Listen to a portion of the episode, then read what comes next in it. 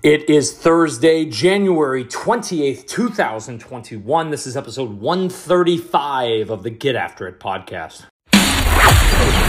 This is the Get After It podcast, where young professionals, entrepreneurs, and action takers learn what it takes to be a high performer. This is more than a podcast, it's a movement.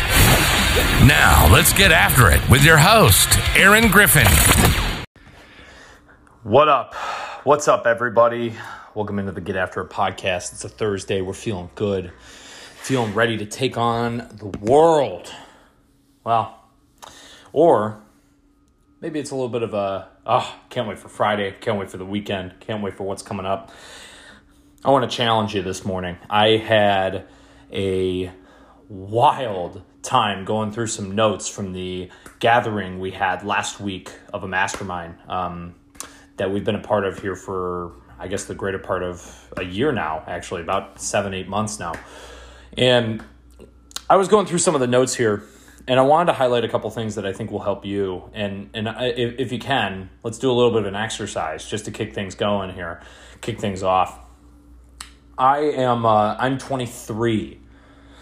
I am what five years into this whole business entrepreneurship game th- thing. Um, I started working for my father's pizzeria when I was, I think I was 13 or 14. I was like 13 years old working for him. And I think back on, I was, I, I had an interesting experience yesterday. I was thinking forward. I thought, you know, 20 years from now, I'm going to be in my mid 40s. I'm going to be in my early to mid 40s. And I was like, what do I want? Like, what, like, what, what do I want my life to look like? And the first thing I wrote down was warm weather. It was literally the first thing I said was warm weather. That's what I want. And immediately I looked at that and I thought, wait a second, that's an, I wrote down this next to it, I wrote it, you know, that's an external environmental thing. That's something I get from the world, I receive. It doesn't come from within. How many of our goals, how many of the things that we aim for are external? Money is an external thing frankly. Money in the bank is an external thing. Money being generated, money being made, now that might be an internal thing because that's actually that's actually action. That's actually in the moment. But it made me think about that really hard because if the aim is external things, well, how is that different from putting your happiness, putting your um, what's not the word happiness, putting your peace, putting your putting your thoughts putting everything that happens to you, everything the way that you think, the way that you do things, and the, the, the your conscious state of being, like the person you are every single day, the way you carry yourself, the way that you engage with people. If that person had something awful happen to them on the day, like you know somebody you know held the door open for them but then it like shut on them last minute and they like stomped their coffee in your face or something and just just had an awful moment like trying to get into the coffee shop. Or something else happened where like you you know first thing that happened and something awful happened right? Some external event awful happened. One of the biggest challenges is allowing those external things to not impact the way that we think the way that we feel the way that we are I talked about this on a post the other day where we are just talking about like the the three different zones of of, uh, of of existence, right? We have the comfort zone, the learning zone, and then the panic zone. And by the time somebody passes out of the comfort zone and does something for the first time, something is a new challenge and they're learning from it, they're getting the reps from it. If they overwhelm themselves, and naturally it happens, it's not a bad thing, they'll get to the panic zone. And when they get to the panic zone, they try to make decisions in the panic zone. And what the big thing I was trying to highlight was solutions don't come from panic. They come from thinking. It comes from taking a moment, stepping back, taking a breather, getting some rest. Solutions from the panic zone do not work. Solutions from a, uh, from a zone of strength, from learning, from understanding, from wisdom, those are the things that hold up to the test of time. So when we look at this, I thought, you know, where do I want to be 20 years from now? The goal should be internal drivers. How do I feel about myself, my body, my soul? like the the work that I do on a day to day basis, whether it's for uh, whether it's for you know others or for myself.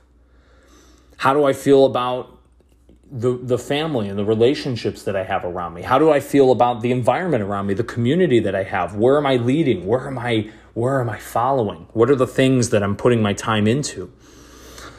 What are the opportunities that I don't even have access to now that I can aim towards? And what's behind those opportunities? What are the internal things that I have to get right first? These are the big questions. And frankly, the small questions about what the weather is going to be like and the money in the bank, and again, again, money in the bank is not a small question. You need some cash. You need to be able to have that security, whatever the case would be. But don't confuse security for lack of exploring why you are here. Make 2020 the year, excuse me, make 2020 the decade that you burn the bridges and go all in on yourself. Focus on the thing that you can do for others, the problems that you can solve, that you can build yourself into not the expert, but the person to go to in your network. The people who know you know you for that thing. And they also know you for who you are. Remember, that's a two way street. It's as much, if not more, about who you are than what you do. Make this the year that you go all in on yourself. Make this the moment that you go all in on yourself because 20 years from now, 50 years from now, five years from now, ladies and gentlemen, there is no guarantee.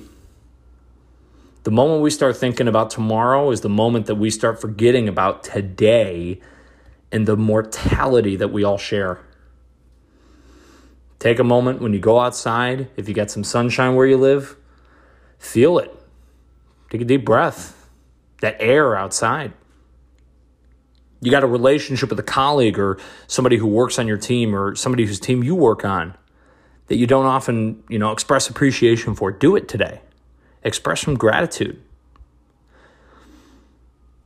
Be a little bit more present in the moment because, hey, we do not know how limited our years and our time is on this planet. But what we do know is that when we focus on the internal as opposed to the external, things on the outside change fast.